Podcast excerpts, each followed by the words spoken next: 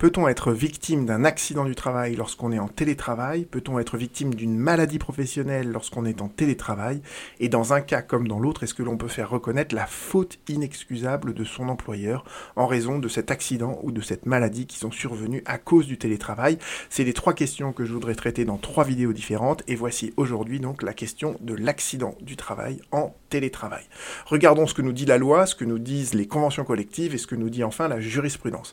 Alors le télétravail, c'est défini aux articles 12, 22, 9 et ses suivants du Code du travail. Et le télétravailleur, c'est celui qui donc effectue sa prestation de travail en dehors des locaux de l'employeur, euh, de façon volontaire, en utilisant des technologies de l'information et de la communication, autrement dit Internet. D'accord? Donc ça, c'est la définition du télétravail. Et il faut bien garder en tête que le télétravail, il peut s'effectuer au domicile du salarié ou dans un espace de coworking. Et on va voir que ça peut avoir une incidence sur la preuve, justement, de l'accident du travail ou de la maladie professionnelle.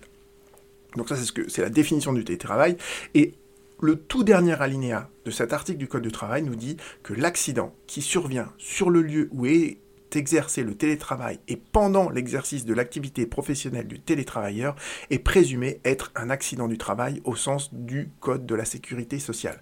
Si vous voulez approfondir cette problématique sur la présomption d'imputabilité, je vous renvoie au cours que j'avais fait à mes étudiants euh, l'année dernière. Je vous mentionnerai le lien sous cette vidéo. Je vous mentionnerai également le lien de cette présentation sous cette vidéo.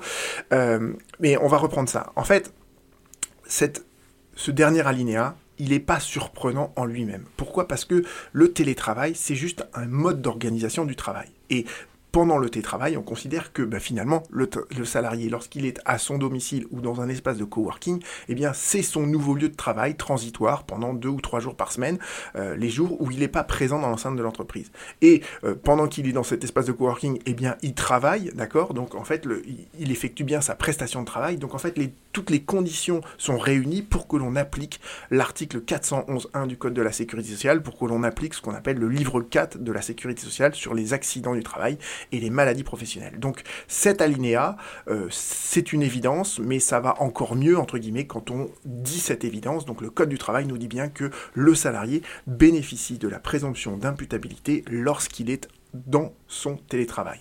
Ce qui va être problématique, c'est de voir comment on le met en œuvre. Et c'est d'ailleurs ce que soulignent d'ailleurs les conventions collectives. Pendant la pandémie, euh, les partenaires sociaux se sont réunis et ils sont parvenus à conclure ce qu'on appelle un accord national interprofessionnel, dont je vous mentionnerai le lien donc sous cette vidéo. Euh, et sur le télétravail, sur les accidents en télétravail, il dit pas grand-chose. Cet ANI, il nous rappelle ce que dit le code du travail. Donc ça, vous le savez maintenant, puisque je vous expliquais l'article 12 2-9 dernier alinéa. Et la seule chose que les partenaires sociaux ont rajouté, c'est que eh cet alinéa, risque d'engendrer euh, des difficultés dans sa mise en œuvre pratique et on va essayer de comprendre pourquoi il y aura des difficultés et comment on peut les surmonter parce que je pense qu'il y a une manière très simple de surmonter certaines de ces difficultés. Et euh, que disent les autres conventions collectives, les conventions collectives de branche, les accords de groupe, les accords d'entreprise, les, les, accords d'établissement? Eh bien en fait ils ne peuvent rien dire de ce point de vue-là. Pourquoi? Parce qu'en fait le livre 4 de la sécurité sociale sur les accidents du travail, les maladies professionnelles et la faute inexcusable de l'employeur, ce sont des dispositions qu'on dit d'ordre public. On ne peut pas négocier là-dessus. Les partenaires sociaux ne peuvent pas négocier sur de quelle manière on va reconnaître un accident du travail ou une maladie professionnelle ou euh, euh, les modes de preuve, etc. Donc en fait l'application du code de la sécurité sociale, ça fait ça ne peut pas faire l'objet d'une négociation collective. Donc vous voyez que de ce point de vue-là, les conventions collectives, à part nous dire que ça va être difficile à mettre en œuvre, elles ne nous disent rien. Donc il faut se tourner vers la jurisprudence, et la jurisprudence, il y a trois solutions qu'il faut bien garder en tête. Euh, la première solution, vous la connaissez si vous suivez cette chaîne, c'est la solution sur la présomption d'imputabilité.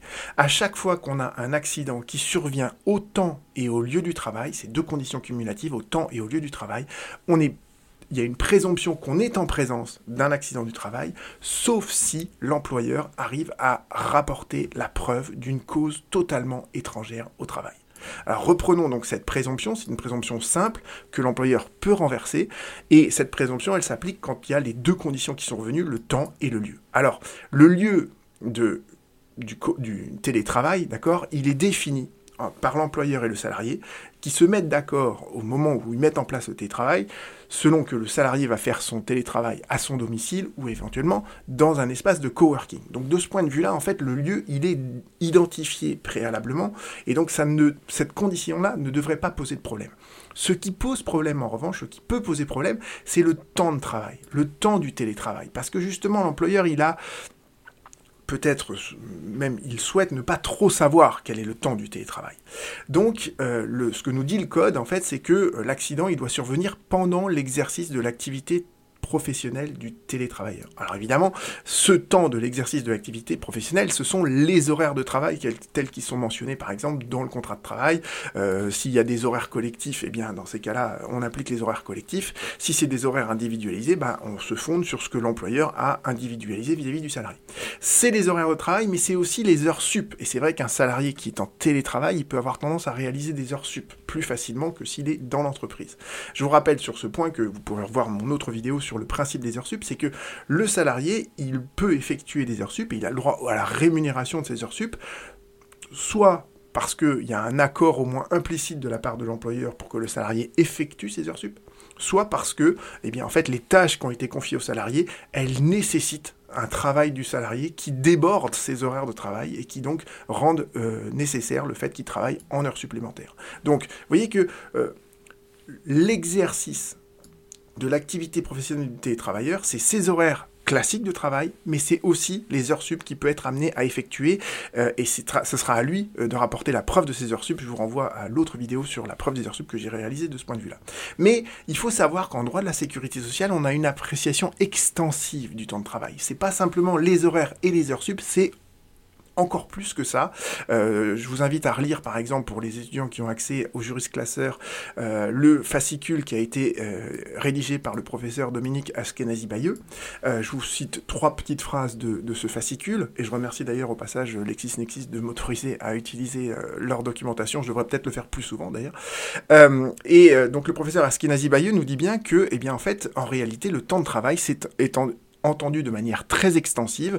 On entend en fait par là la période, le temps où la présence du salarié dans l'entreprise est légitime ou tolérée. D'accord? C'est pas simplement le moment où il exécute sa prestation de travail, c'est un peu plus large que ça. C'est à partir du moment où il entre dans l'enceinte de l'entreprise jusqu'au moment où il ressort de l'enceinte de l'entreprise, quand bien même il fait une pause café, etc.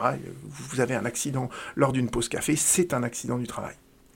Donc, euh, si on transpose ça à la situation de télétravail, qu'est-ce qui se passe? Eh bien, en fait, dans le code du travail, quand on euh, l'accord collectif qui va mettre en place le, télétravail, ou bien la charte que l'employeur va élaborer tout seul en, sollicitant l'avis euh, du CSE, dans l'accord collectif, dans la charte, et peut-être même dans le document euh, que l'employeur et le salarié vont signer pour mettre en place, pour un salarié donné, la situation de télétravail, on va déterminer ce qu'on appelle les plages horaires durant lesquelles l'employeur peut habituellement contacter le salarié en télétravail.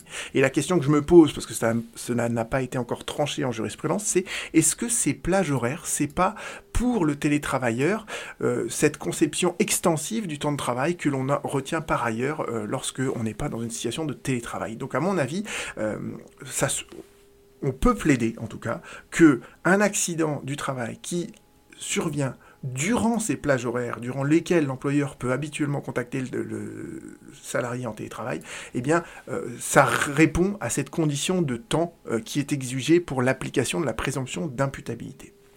Donc la présomption d'imputabilité, la première solution que je vous ai expliquée, d'accord, c'est lorsque l'accident a lieu au temps et au lieu du travail. Si cette présomption, si, une des deux conditions n'est pas remplie, le salarié n'est pas dépourvu pour autant de toute euh, manière de faire reconnaître l'accident du travail, parce qu'on en arrive à la deuxième solution, c'est que le salarié, d'accord, si euh, la condition de temps et de lieu n'est pas remplie, eh bien il peut toujours prouver que au moment où l'accident s'est produit, il se trouvait quand même sous la subordination juridique de son employeur. Mais simplement, dans ce cas-là, c'est au salarié de produire ça. Je vous donne un exemple très simple. Vous avez donc une plage horaire de télétravail entre, mettons, 9h et 18h le soir. Et puis, euh, ce soir-là, en fait, l'employeur envoie un mail au salarié en disant, il me faut à tout prix pour demain matin que vous fassiez telle chose. Donc, si le salarié, dans ces cas-là, il travaille le soir et qu'il a un accident du travail chez lui le soir, eh bien, en fait, il pourra prouver que ce soir-là, effectivement, c'était pas son horaire de travail normal, mais au regard du mail que lui a envoyé son employeur, il se trouvait ce soir-là, sous la subordination juridique de son employeur, à faire un travail urgent pour le lendemain. Donc vous voyez que la présomption d'imputabilité, c'est facile, c'est quelque chose de facile quand on est bien sur un, événement qui, vous voyez, se situe bien au temps et au lieu du travail. Mais si cet événement se situe en dehors du temps et du lieu du travail, à ce moment-là, c'est simplement au salarié de rapporter cette preuve. Et on en arrive enfin à la troisième solution qui répond un peu à ce que disaient les partenaires sociaux à propos des difficultés de mise en œuvre pratique de cette présomption d'imputabilité et des solutions que je viens de vous exposer, c'est qu'en fait, eh il y a une solution absolument constante de la Cour de cassation qui dit il appartient aux salariés dont les seules allégations ne sont pas suffisantes à cet égard de démontrer la matérialité de l'accident du travail dont il se prétend victime. D'accord? Autrement dit, et vous, euh, retrouverez donc tous ces arrêts dans ma présentation, c'est tous les arrêts euh, de la Cour de cassation euh, récents sur cette question. Voyez, là on dit, c'était un accident qui était dans une entreprise. Hein. On vous dit, bah, il n'y avait aucun témoin qui n'a assisté à ce fait accidentel. Personne ne peut confirmer ce qui s'est produit. Vous voyez, pareil. Il n'y a aucun témoin qui était présent, aucune attestation qui vient corroborer ce que dit le salarié. Voilà, la chute s'est produite sans témoin vous voyez, tous ces arrêts de la Cour de cassation où vous dit en fait, bah, l'accident, il y a un accident, le salarié prétend avoir été victime d'un accident au sein de l'enceinte de l'entreprise, sauf que personne n'était là pour voir cet accident.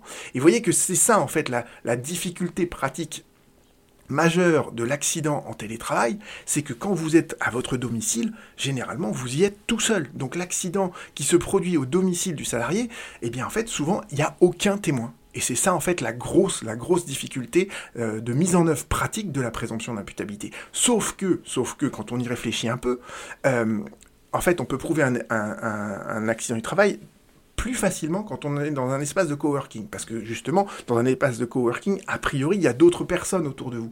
Donc la preuve par témoin, elle sera valable. Et on peut parfaitement avoir un témoin qui n'est pas un salarié de l'entreprise, mais qui est quelqu'un de totalement vous voyez, indépendant de l'entreprise. Donc un autre coworker peut parfaitement témoigner de l'accident dont vous avez été victime. Quand on est à son domicile, en revanche, c'est plus difficile parce qu'à moins que votre conjoint soit là, et c'est toujours un peu difficile de témoigner quand on est le conjoint de quelqu'un, c'est toujours apprécié de manière un peu circonspecte par les juges, d'accord? Mais si vous êtes seul à votre domicile, comment prouver, voyez, de manière objective l'accident dont vous avez été victime? Eh bien, en fait, la solution à ça, elle est finalement assez simple. C'est que dorénavant, avec la, domotique, les, les, maisons connectées, etc., c'est très facile d'installer des caméras chez soi. Donc, l'employeur, il a l'interdiction de filmer constamment le salarié sur son lieu de travail et a fortiori à son domicile, mais le salarié lui-même peut parfaitement installer des caméras chez lui. Euh, c'est très facile à faire, et dans ces cas-là, en fait, s'il est victime d'un accident du travail, eh bien, il, euh, produira juste la section de la vidéo euh, où, on voit qu'il a l'accident qui s'est produit, euh, dont il est victime. Donc, à mon avis, en fait, les difficultés pratiques de mise en pratique qu'évoquent les partenaires sociaux, c'est cette jurisprudence de la Cour de cassation, et cette jurisprudence de la Cour de cassation, on peut très facilement résoudre ce problème de preuve, de preuve objective, tout simplement en installant, voyez, des, des caméras de surveillance euh, de chez soi, etc. Donc voilà, je pense que on peut facilement prouver qu'on est victime d'un accident du travail quand on est en télétravail. Et demain, je vous explique comment on peut être victime d'une maladie professionnelle en télétravail. À bientôt.